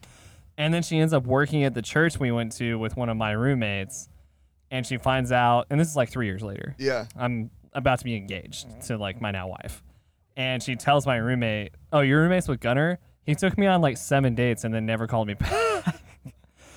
Which is put in my head, and I started mm. doing this freshman year of college. Oh, just don't go hang out with girls alone. Like, my, my Yeah. biggest thing was if I'm just never alone with a girl that I'm not dating, she can't even begin to think that we're on a date. And I think you can That's fair. definitely have female friendships in that context. Yeah. Like had Yeah. your roommates you said it yourself in the beginning of the story, right? If your roommates had been there, it's a different it's a different story yeah. completely. Yeah. yeah. Like there was another time in college, and this was before I met Jenny. I had a friend that was a girl, good friend, like great friend. And she asked me to go to a movie with her. And I texted one of my guy friends, Will you please come to this movie with me so that she doesn't think this is a date? And I it was that. really awkward because it was pretty obvious that I brought somebody for a specific purpose. Yeah. And that purpose being, hey, we're not on a date right now. Yeah. But at, th- at least I didn't get a text later like, why aren't we dating? So um, Right. that that's my perspective on that. But oh yikes, that text was probably great. Is this still happening here in Austin? Or are you like I'm actively getting better at it. Getting better at it. Okay. I'm getting better at like setting that intention ahead of Yeah. time and Mhm. having that discussion. I think what is a unique challenge in the creator Mhm. Mhm. space Yeah. is like sometimes I just want to connect with someone because I think they're freaking awesome, Yeah. guy Yeah. or girl, like Yeah. gender aside, Mhm. and I'll I will let someone know that, Mhm. but I'm learning too. It's like, well, if they're freaking awesome, I can just have them on the podcast, Yeah. Yeah. right? And I think now I'm finally at a point where like I don't need any more female friendships in my life. Mhm. Like I have Yeah. plenty. Mhm. Um, and yeah, it's it's an interesting just observation. A friend of mine, Serena, pointed out. She's like, "Dude, no married people have like an, a best friend of the opposite gender." No. No, No, no healthy married couple. No healthy married couple. like I honestly like in fairness. And again, as soon as I started dating, when I started dating my wife, I had two really good female friends. I stopped talking to them. Like, yeah. part partially out of just actually Respect. fully out, respect, but Yeah. also just to be clear of like, There are This is the lines. relationship. Yeah, we this have is lines. the female I'm in a relationship with now, and I'm not going to like create any confusion on who's Mm. dating who and who I love and who the woman in my life is. Um, and it's worked out up to this point. Yeah. Um, It works. going from the LA dating scene to the Austin dating scene, what was that transition like? I love the like casualness of dates here. Very Really? casual. LA was like it felt like you had to wine and dine, and I'm not saying like Mhm. There's a place for there's that. people that, and I love to wine and dine. Mhm. Yeah. People that I am interested in Yeah. and, and looking at. I'd rather wine and dine the bros, honestly. Hey, in a weird I- way, yeah. like in a weird You're way. married. You But already, it, but it was mission performative, accomplished. right? Yeah. It, it was like it was performance. Yeah. It was Yeah. look. It was oh he's taking me to. oh, he Wabi. took me to catch. Yeah. Yeah, yeah, he's taking me to catch, and we get our Yeah. picture at the you Yeah. know the, you know the Mhm. walkway. Whereas here, it's like very much like first date I ever went on. Here, it was we were gonna go grab tacos, and then she was like, "Hey, I actually signed up for a Barry's class beforehand. Like, if Yeah. you want, we can do Barry's, and we can do Mhm. tacos after." Did she know you were a fitness influencer before she said that? She did, and I had Okay. Yeah. and I had expressed in previous conversation with her that I hate group fitness classes. Right. So she was like, "I know how you feel about group fitness, but like, But we gotta you're- get you there." You're open to join Yeah. if you Yeah. want." I go, "You Mhm. know, if you're going, like, I'm willing to try anything. Yeah. I'll, Yeah. I'll go check out Barry's. Mm-hmm. Barry's is actually one of the few that I'm like, I'll do on a blue moon. Um, not all the time, but Yeah, Yeah. there's nothing wrong with it. It's just not my speed. yeah. I my hate I style. hate group fitness classes too. By the way, so I get it. Yeah, it's. I mean, it's a whole Same. thing. I'm Yeah. not. I'm not. I'm not a huge fan. No. Yeah. I, I lo- something about just throwing your headphones on, man. Yeah. and just Mhm. getting in that zone. But I love that like that can be the date here, right? Yes. And that Mhm. like we're both okay with getting really, really sweaty, Mhm. Yeah. and then just like throw a stick of deodorant, swipe two, Yeah, yeah. and then you're Share going. a stick and then yeah, you're like eat going tacos. to you're going to grab tacos, sitting outside Yeah. in the heat anyway. Mhm. So you're gonna get sweaty. You're gonna get sweaty. Yeah. It's It's Austin. fine. You might as well Um, enjoy it. that's that's what I enjoy the Mhm. most here. Is it it is more it's less performance it's more intimate connection like Yeah. it's open to that Mhm. right and the fact that things are so close Yeah. that's Yeah. what I love about Like you can walk or bike or scooter anywhere. exactly your boy doesn't Yeah. have a car still so I'm just e-scooter I've spent my whole There life you go. swimming and I never learned how to drive because I can swim everywhere. Um, Notice he scooters. He doesn't walk. True. Um, th- this so Lazy. we're getting to Laziest the fitness we're getting to the influencer. Gunner ask both. Oh, so Gunner now you're ask both questions things. interviewed. Um, Can we just real quick? I do want to point out for the people who are only listening, uh, Corey is an exceptionally good-looking person and an exceptionally good person. and an in general. exceptionally kind, generous, you know, interesting Yeah. person. So his Mhm. dating experience is going to be unique. fair. Um, so with that in mind, for both of you, I'm just curious for your, as the married guy. Like again, I've dated one person in college, married, ha- Yeah. like super happy with that. What is dating just today in this cultural time like? Even versus when each of you were younger, like what is dating like today versus what it was like when you were younger? No, our guest goes first. Absolutely. um man I mean I feel like I've always always want I love experiences. I Mhm. love I love curating experiences. Yeah. That's why I, I do the away games Yeah. and Yeah. like curating Forever Athlete more as an Mhm. experiential Yeah. based brand. Mhm. That being said, like I want dates to be an experience. I want to I love being able to curate something that ties emotion to a memory. Mhm. hmm You know, it's making Yeah. it more memorable. Yeah. So, I mean, I've always loved to cook. I Mhm. think now it looks like I know what I'm I know what I'm doing more than I did in the years past. Like I'll Mhm. never forget the the girl that I dated in college uh, for a number of years. One of our first dates, I invited her over and I made this like shrimp uh, linguine dish and. I'm like 20 years old. Don't recommend this, mom. You're not listening, okay? Um, you know, went and like, oh, I'm gonna like pair this yeah. with a red wine. And, Like Yeah. I want, you know, I want to Mhm. You want to do a whole thing, Yeah. Yeah. Worst pairing of all time. I was like, oh well, if I get like, I'm not gonna get like a cheap bottle of wine. I'll get like a, a fifteen dollar bottle of wine nice. you know, 20 years old. Yeah, you're, you're, Yeah. you're you're dropping some junior- coin. Yeah. yeah, you're like junior year or fall Mhm. of Right. college. You don't got money like that. Yeah, yeah. Fifteen dollars seems uh, seems Yeah. like Seems pretty- real $15 deal. pretty tight. Yeah, yeah, with this light Yeah, Yeah. it- Oh, you know what I man. what I really appreciated was we we uncorked it. I also realized I did not have a, a Uh, cork. uh, cork Uh, yeah, yeah. to, Do you like- use the Do you use the key trick? I, I don't even know. I think I used like a knife. And Yeah, like, it just, was like, just smash gross. Yeah, yeah, yeah. yeah. Like there was Yeah. cork bits all in the wine. Sure. Nice. Uh, it didn't taste good anyway. I was like Sure. pretending that I liked wine, and, And very you much didn't, no, I yeah. do not, and still don't. nice. Sure. Um, it just did its job, right? Yep. but it's funny what I what I really appreciated appreciated about her, and still do to this day, is like she didn't care. She thought it was hilarious that Yeah. like we took two sips of this red wine, and she was like. She looked at me, I looked at her, I was like, yo, it's good, right? And she goes, That's awful. I go, Thank God, I God. thought the it's same yeah, thing. thing yeah. I've All ever right, tasted cool In my life. wasted 15 bucks, but whatever. At least we're on the same page here. Yeah. Yeah. I knew I didn't have to like force anything. Mhm. Um, it just now, I think when I'm intentionally spending time and dating, it's I know more. I, I've Yeah. been through enough experiences and, Yeah. and know how to curate more of an experience Yeah. and just being more thoughtful, um, Mhm. being way more communicative as Mhm. well ahead of time. Um, you know, there's been a lot of growth in like not ghosting someone after Mhm. seven imaginary dates, Yeah. Uh, but e- even just like having that Yeah. conversation of like, hey, this is a this is a tough conversation, but Mhm. I want to be honest because I would want the same thing in Mhm. return. Um, so that's kind of that evolution now. Um, just being way more intentional too, like checking in, having deeper conversations before even going on like an initial Yeah. first date. Mhm. Um, 'cause at the end of the day, like time is our most valuable resource, Mhm. and that's I'm trying to be very mindful of how I'm spending mine. Yeah, Mhm. for sure. Sether? And the question is, how has dating changed? Yeah, like what is dating like now versus what it was like when you were in college? For some context, this is uh, I do have to give some background. I did not date in high school. Um, I was a bit of a late bloomer. He made I- out with Malia Melton in our front yard one time. Nice that that did happen. He was a freshman. um, she was a senior. let's go. score. Anyway, but that that was about it. That was about as far as it got. Um, so didn't date in high school, didn't date in college. Uh, didn't even really start going out until my the end of my senior year. So at that point, I finally started dating, Mm. and I think what you whenever you look back, you're like, oh, I was just saying whatever I I needed to say to get the green lights Mm, and it was very much ra- rather than seeing if you actually matched, you were just trying to get to the finish line as fast as possible. Mhm. So it was much less about are we actually compatible.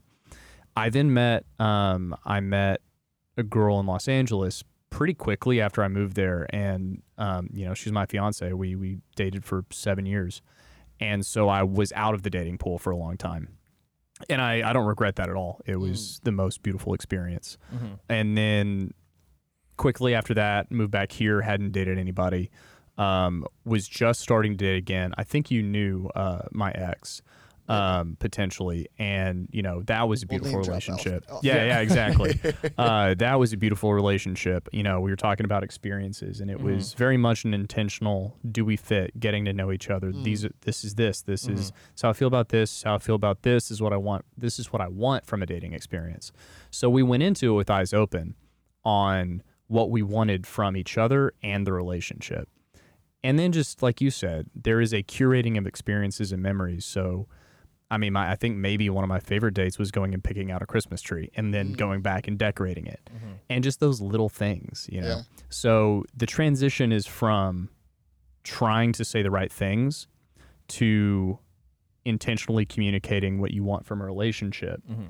So it goes from what do I have to say to what do you have to say? Yeah, I think there's an element too of like, who do I have to be to get the green light? Right. And now it sounds like there's more of this space of you're just confident in who you are, Right.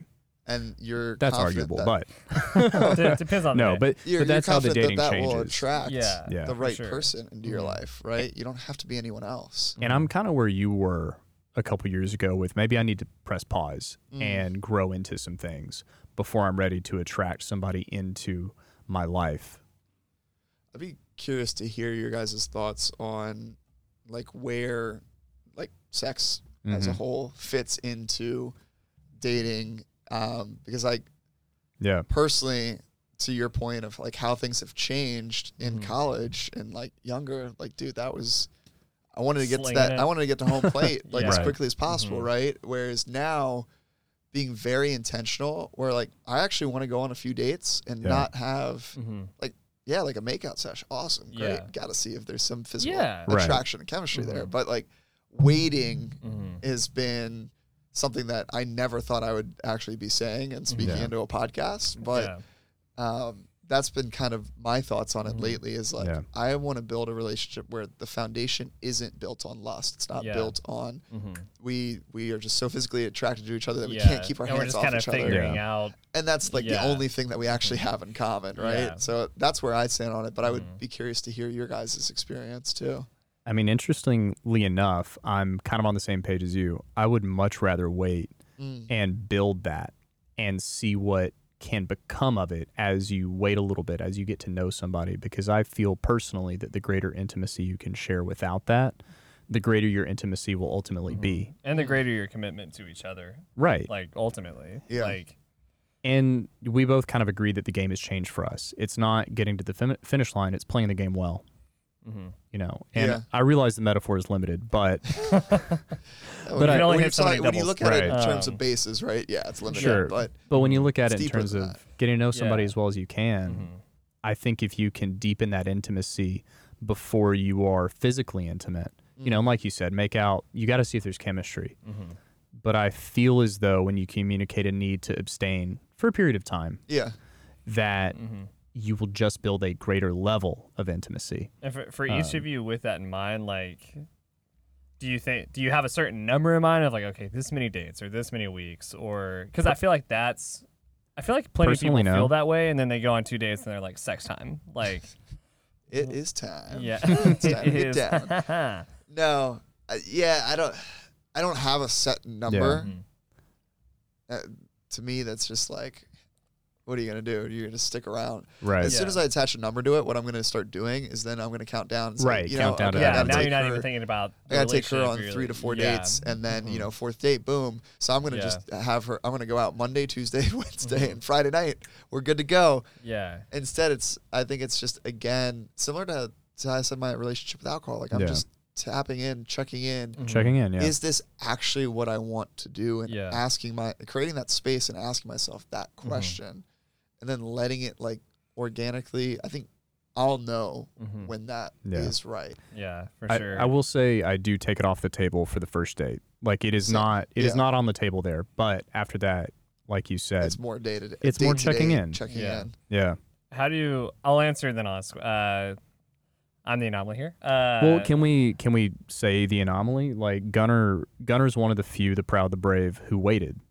So yeah, I I ah, stuff, I dude. appreciate it. Uh, I no, I have no ill or negative thoughts of people Yeah. who don't, but yeah, my wife and I were on the same page when we met, as far Mm. as uh, we we met and had not had sex with anybody, and and we're committed to before we met each other, not having sex until we were married, like independent of each Yeah. other, and that is ul- ultimately what made it work because I've had plenty of friends who like one person was committed to that and the other wasn't before they met each other, Mm.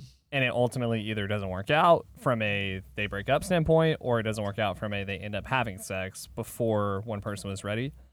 So yeah, I mean we we dated and were engaged for five years before ha- having sex and it was wonderful and I totally get why people enjoy sex now that I've had it. Um, Right. and, and it's hard because That's what she said. you know for for us part of it is our faith like a- as christians we we came in with with that Mhm. lens and i'm always an intention point because because that's my experience i want to recommend it to people from a like if you can help it don't have sex until you're either married or like in a pretty Committed. if marriage is off the table Yeah. but partnership is like Yeah. until you're until you're in a in a like this is my partner for life phase keep sex off the table but i can't recommend that like i wish i could i do think it's best from a like if you really want to know you're committed to somebody and you're thick and thin sickness and health good day bad day good breath bad breath like not having sex until you're married like it worked for us um So that does make me curious. In y'all's experience, how do the women feel about the women? That sounded weird. How do, The women. Like, Culturally- you make it sound like we're, we're Right. doing this, we culturally, what's it like here. out there? Like y'all, y'all are in a place of like Mm-hmm. definitely not sex on the first date. Want want there to be some time. What's it like on the female side, and like what's that like? Like Mm. are women coming, especially to you two handsome fellas, like sex now? Like y'all are visual panty drops for real. Like how is this working? I'm just gonna I'm gonna clip that audio bit. Yeah. and Uh, wake up there, every that, day like that one's for that one's for free. Yeah, perfect, perfect. I appreciate the ego boost, man. Yeah. We'll leave Um, you a voicemail. I think it is. It's interesting to just see how it's like portrayed when you Mhm. when you communicate to someone uh, Mm-hmm. in today's day and age that hey, like I'm no, like I'm serious about this. Like Yeah. I I don't want to have sex on the first date. Mhm. The first reaction is, what? Why? Why not? I've had some girls take it be like, is it me? Like, is it because I'm like, and I'm like, no, it's it's not you. Mhm. It's actually like, I, in a way, it is you. Like because I I care about you enough, and yeah. I'm curious enough about Mhm. the possibility of a relationship here Mhm. that I want to prolong this and actually explore this without Without that. without the lust Yeah. involved, right? Mhm. Like, is it love or is it lust? And Yeah. my brain struggles to differentiate between the 2 Mhm. if sex is on the table at that first, second date, or early on in any stage of a relationship. Um, so it has been interesting to communicate that, right? And I- Yeah. I, have found myself in a couple situations where it's like, whoa, like let's like let's slow it down. Yeah. And they're like, you, you sure? Yeah. Are I'm you like, saying "Yeah." you've been assaulted, Corey? No, we, we've we've not. We have not. Okay. Um, Uh, are people more shocked by no sex or no alcohol? Mm. Well, TikTok, what do you think?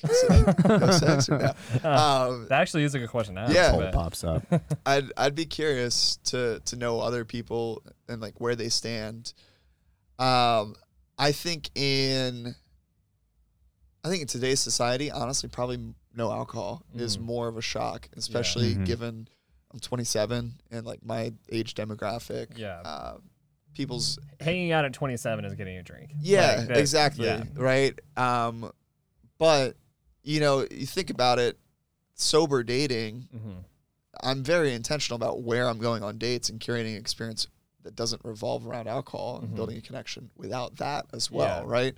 Same thing. Like I struggle to realize, like, am I connected to this person, Mhm. or do I just like them when I'm having a few drinks and they look Sure. way more? Do I have the Mhm. beer goggles on? um, so to me, it's like my sober dating experience is I'm way more intentional with where those Mhm. go. Yeah. And to be honest, you're not getting the same like lusty hormones Mhm. as you would be getting if you were like having meeting for drinks, Yeah. going out to a club, going out to a bar, Mm-hmm. Yeah. dancing, as you would like you're meeting for coffee and you're Mhm. spending some time together Mhm. there and just going from there. You know what I Yeah. mean? Yeah, for sure. And you know, this is gonna be a fun question for me to ask. Uh, what is like the most? He's been so giddy I about mean, this. I, like- it's just He's like. I can't wait. It's so They're on the fun. that- These stories are insane to me. Um, there, it's two questions. First one, like, what's been the most horrendous date or like awkward date each of you have had here in Austin? Because Austin can get pretty freaky pretty quick. what? That's up to the I laugh because I, I know what you want me to say. Well, I didn't ask And- about and sexual refer to- encounters. That's the next question. okay. Um, here's the thing. I I count myself lucky in certain ways. I've never been on like just terrible, horrendous, you know, date from hells. That that Wait, there's that one you talked about. and I'm about to. That Um, All that to say, you all yours. of the that to say, there there is one date I went on that was pretty terrible, and it wasn't. It, it wasn't like something happened out of my control. It, it was just I'd been set up kind of on a blind date. It was when I just started dating, so this is very early in the dating experience. I'm like senior year of college, kind of getting ready to, to move on, but have just started doing this new thing, and it's kind of fun and interesting. So I'm trying to do it as much as possible my friends were like, "Oh, the, there's this girl. Uh, we're gonna set you up with her. Uh, she hadn't been. She, you know, broke up with somebody a while ago. hadn't, you know, hadn't been out in a while. I think you'd be good for her. I think she would like you, etc." So I pick a restaurant that's kind of cool. Um, you know, waiting for her to come in. She's a little bit late, which is fine. And she shows up, and I can smell the alcohol on her, and she is That's hot. already, already, you know, three sheets to the wind. What was it tequila, vodka? It smelled like vodka, Okay. um, Oh, and that'll yeah. just that that just just like straight lets you know. alcohol. That lets you Uh, know. Uh, and I'm like, you know what? Maybe she's nervous. Like I, I'm still new to this. Maybe this is like, you know, I wasn't a partier, so maybe she's maybe this is maybe this is standard pregame dating. yeah, material, this- like whatever. Like maybe Yeah, I should. We're about to find out. Yeah, um, I it- messed up.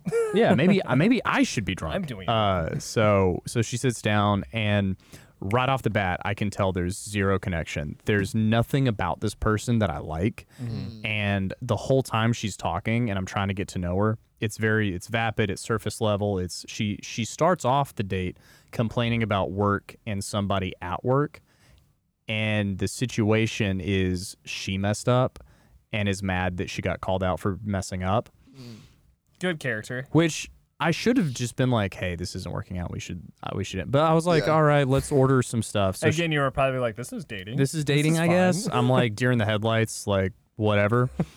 she, uh, you know, we we order some food. She orders more drinks, and uh, she, the waiter's kind of like leaving, and she snaps at him, like she literally like, come on over.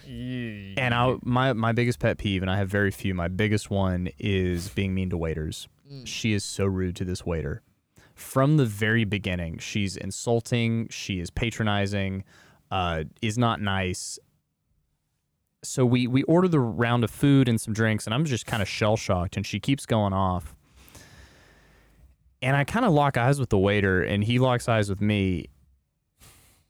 And we have this moment of understanding. And I go, "Excuse me, I'm I'm gonna be right back." And I get up and I go to him and I, I pay for everything that we've ordered and I go, I'm gonna leave. Um, I'm so sorry. Put a big tip on and you know, whatever. Yeah. yeah, Get, give her stuff to go. And then I just I left. It was it was just bad. It was bad. What about you? What's been like Good for you. a, a bad date for Corey Camp? I feel like I've been fortunate that I really haven't had a ton. Okay, but there are. Um, Is there one? I think it just as you were explaining that, just off the top of my head, honestly, uh, there's a couple where like when I was living in DC, we would go, I would go out on like U Street, 14th, um, and just grab dinner. But it was more or less just like, yeah, the conversation wasn't Yeah. going anywhere, but there was no, there was no like, okay, like this is so bad that I need to leave in the Yeah. middle of it, right? Mhm. I, I was able to, was able to stick it out through the, through the end. I just I was so Which, hey, uh, Yeah. awkward and nervous. I was like, I can't do I mean, this. I, I don't, I don't blame you for that. Yeah. Um, I think the worst uh, was actually a date that didn't happen because Okay. of me. Okay. um, I actually I did like actually like this girl, and I had just gotten back from a trip, one of my first trips to LA. Mhm. Um, this is pre sober days. I took a an edi- my buddy came over. Mhm. Uh, we were supposed to then meet up for a double date with this girl and her buddy or Okay. her friend, and I said, "Great, we're going to Bethesda." Um, and my buddy Bob turns to me, and goes, "Dude, we should take an edible before we go." I go, "Done. Say less. Let's do it." like Um, you're a genius, Bob. genius, yes, Bob, great why idea. haven't we done this before? Yeah. Uh, we have, trust me. so I take an edible, and he goes, "Well, I don't want to go like just yet. Like, let's watch an episode of Ballers or or The Shop. I Yeah. think it was The Shop that we ended Okay. up watching. Nice. So you watch a episode, and I'm starting to get very high on my Oh, couch, nice. and I go, Are you sinking or are you floating? uh, sinking, Nice. sinking Sinking, into, yeah. into the couch, and I'm like, bro, I I look over at Bob and I go, I I don't know. The place is like ten minutes from here, and he goes, yeah, let's uh, let's we should go. And I go, he's like, you're probably at like the peak of it. Yeah. It, it looks like it's hitting you pretty hard. Like you're at the peak of it. Yeah, the peak happens 20 minutes after Yeah, you yeah. it. Fast forward, I was not at the peak of it. um, sure enough, it hadn't hit Bob yet. Yeah. So Bob goes, "I'll drive us." I go, "I'm high. That sounds like a great idea. Amazing. Let's go." So we we drive on over. Like I said, five ten minute drive, and I swear it hits Bob as soon as we're pulling into the parking garage. Yeah. And I'm like, "Oh my god!" Talk about terrible timing. I'm. it's starting to hit him. I'm just continuing to elevate and Oh peak. gosh. and I'm so high that I like can't even start to verbalize stuff at this point where I'm just like I'm so in my own head. yeah. I just I don't know what I want. So finally, he parks the car. Hilarious. He goes like to the fifth floor of the parking garage just because he was, he drives a big truck and he was just so nervous of to like park his truck next to any other cars. So Yeah. he's looking for the one level Just that was empty. just completely Yeah. empty, and somehow he managed it within the lines. So we parked the car. We're like, we are good, fantastic. I'm still like, dude, I don't know if I've peaked or if I'm continuing to peak, but we'll find out. Yep. We go to the restaurant, and it's one of my favorite restaurants. And a guy that I grew up swimming with on my summer swim team is the mm-hmm. manager there. Mm-hmm. He also happens to be our server that day. Nice. And I go, great, Carlos here. Fantastic. I'm excited to see him, but I am in no shape to be able to see anyone that I know. Mm-hmm. and I got to the point where, like, I remember sitting there ordering food, and Carlos, like, trying to talk to me, and I'm just so hungry. I just turn to him, I go, I think it's time to put in the order. Not trying to be rude, but just trying to be efficient here. Yeah. And he goes, okay. And then like later on, I, I run into the bathroom and he goes, you all right? I go, dude, I am so high right now, but I couldn't tell you that out Yeah. in public. yeah. And he goes, okay, Okay. that makes way more sense. That more makes sense. way more sense. Checks out. Yeah. Meanwhile, in my Yeah. head, I'm like, yo, this girl and her friend are supposed to meet us here. There's, abs- I can't have a conversation with the guy that I've known my whole life Right. or Bob. Yeah. It's the most awkward brunch of my life. It's just me and my homie sitting across from each other. no words are being exchanged. Yeah. So I just like text her and I go, hey, I don't know. Like, we're just not going to see like, each hey, other I'm today. on Mars. Yeah. you I was like, I am just not in the headspace to Yeah. see you. And she's like, you okay? I'm, like, oh, I'm You're like, no. just high. I'm just very. I'm gonna high. go home and watch watch a movie. so that was the disaster date of my own yeah, doing. I Um, love it. yeah. Yeah, went on a few other dates, thankfully, with that girl afterwards. I That's don't, good. Yeah, she Yeah. was she was great. Um, it didn't work out for other reasons, more because I I got commitment cold feet of like, yo, no, no, no, Sure. Ah, let's ah. not. Wasn't what do you this. wanted. It's Yeah, going yeah. so well, we shouldn't do it. Exactly. Yeah. Yeah. Yeah. I went through that phase for a while. There you go. There's That'll that happen. One. It happens. Happens Yeah. to everybody. Dang. Well, uh, uh, two more questions for you. You take the last one. Okay. Just, just looking forward. You know, as you're as you're doing the sober dating, as you're continuing to build your business, like, what do you hope happens in in your dating life, and and what message about dating do you hope to exude? Mm, it's a great one. I think for a while I thought they were mutually exclusive. I couldn't build the business and mm-hmm. eh, or I couldn't build a business while in a relationship. Mhm. Uh, I had this either or kind Yeah. of scenario in my head and you know, lately I've been more open to exploring this and also I, I can build my business and also be in relationship. And in Mhm. fact, I want a partner uh, where that's encouraged and Mhm.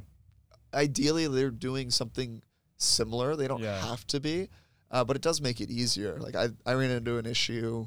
It, it was just an early like communication breakdown a few months ago with a girl that I was talking to, and it was just very interesting because she wasn't in the content world at all, uh, and not a very large social media presence.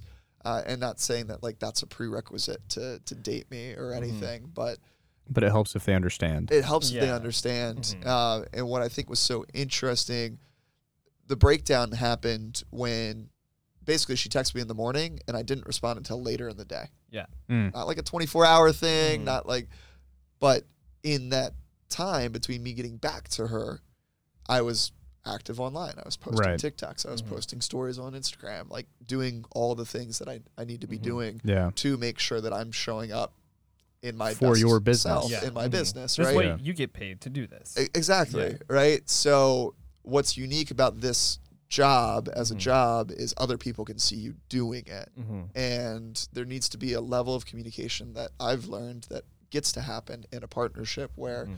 they need to be okay and understand that they can see me at work and I can't see them at work. So I Mhm. can't Mm-hmm. I can't hold any ill will towards you if you don't text me back for five hours Yeah. because she was a nurse, so like yeah. Of course she's you're with a patient, Yeah. right? Like you're not gonna text me back. Like you're taking care.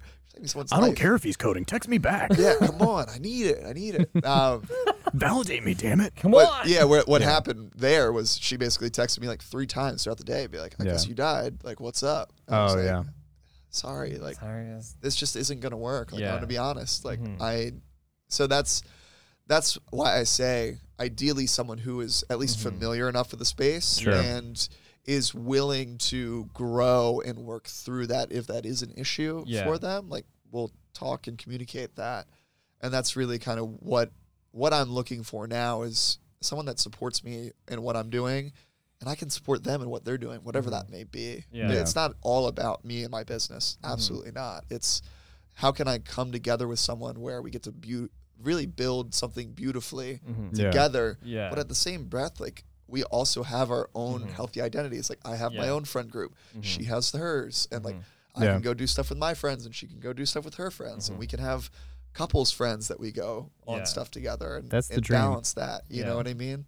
So that's really what I what it is that I'm looking for now. Mm-hmm. I'm gonna sneak in a point, you know, point five on this question. Um, your business is your life in so many ways. Mm. You have to weave in, you know, these pieces of filming yourself. This is what I'm doing. This is what's going on. Yeah. How do you see yourself creating healthy boundaries in relationships so that you can keep parts of that just for you To and me. her? Yeah, it's it's such a great question. I was on a, a Mhm. date a few weeks ago at Wabi on Rose There in you LA, and it was a first date. The girl, ha- we actually, Sensing a pattern. yeah, I like Wabi on Rose. I like go. It's a great spot. Uh, it's an expensive spot, but great spot. And she goes. she had reached out to me actually through social media. She Mhm. saw stuff and she was like, "Hey, I think we have a lot of synergy, a lot of alignment. Would love to connect." And I said, "Okay, great, let's do it." Hopped on a FaceTime call. It was great. We connected, talked for like three hours. I was like, "Hey, I'm gonna be in LA for an event. If you're open to it, would love to have dinner with you. Let's let's have a date." And she had Clear asked me. communication. Yeah. She she had asked me on the date, nice. like, "Do you need to film any of this?" Yeah. And I go, no, I do not. And she's like, well, uh, as a creator, like I was like, Yeah.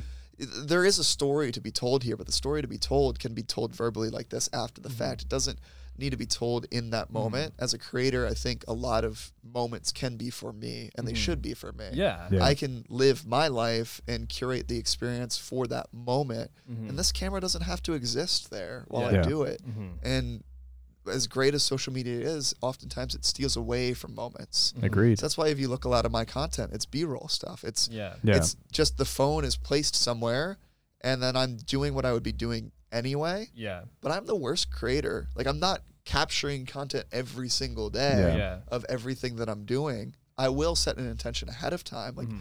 if I need to, this is the story I want to tell, and this is how I'm going to tell the story and the shots that I mm-hmm. need to get. Right. But when it comes to relationship, I think the relationship isn't for me and social media. It's for me Yeah. and her and mm-hmm. whatever that gets to look like. Yeah. And that gets to be a conversation that gets to be had eventually down the road. Yeah. But I'm not gonna- privately. Privately, right? Right. Like real intimacy is slow. It's Yep. meant to be mm-hmm. built behind closed You doors. got to cultivate it. It doesn't have to be shared with the world. Mm-hmm. I don't think it should The world always ru- be shared the with world the world. ruins it.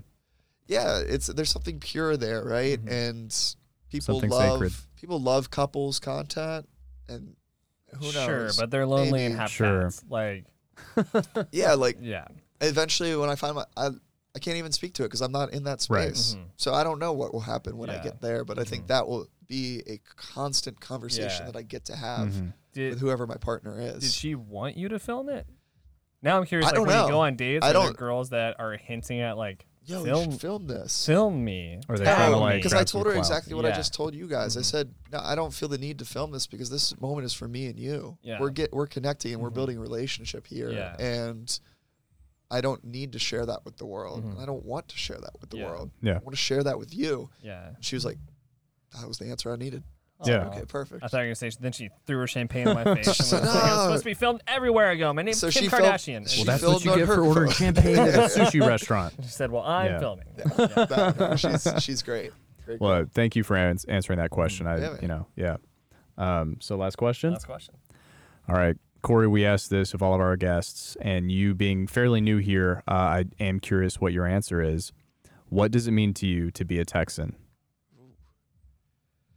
Well, I did get cowboy boots two weeks into to living here. So he knows it. I know it. Um, It means your feet hurt. it, it does. they're they're a free ca- pair of cowboy boots, so I can't complain. Shout out Nice. Albies. nice. yeah, they're they're great.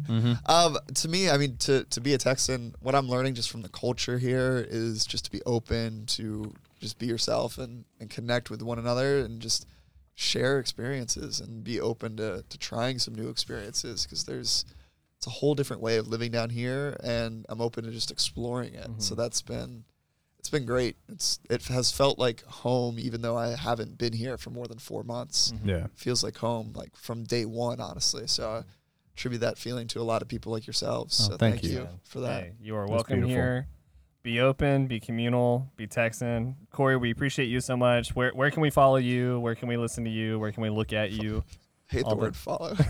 Eh, you can engage with that's me. that's what the button says. I know, I know, but uh, you know, I'm no different than most people. Mm-hmm. Uh, no different than anyone, really. I just, Well, you're different because you know that. So yeah, I use my voice and encourage other people to use theirs, and would love to to communicate with people and Mm-hmm. just connect. And if people feel called to connect with me further, it's Corey Camp on Instagram. It's Forever Athlete on TikTok, Mm-hmm. and then forever-athlete.com is the website.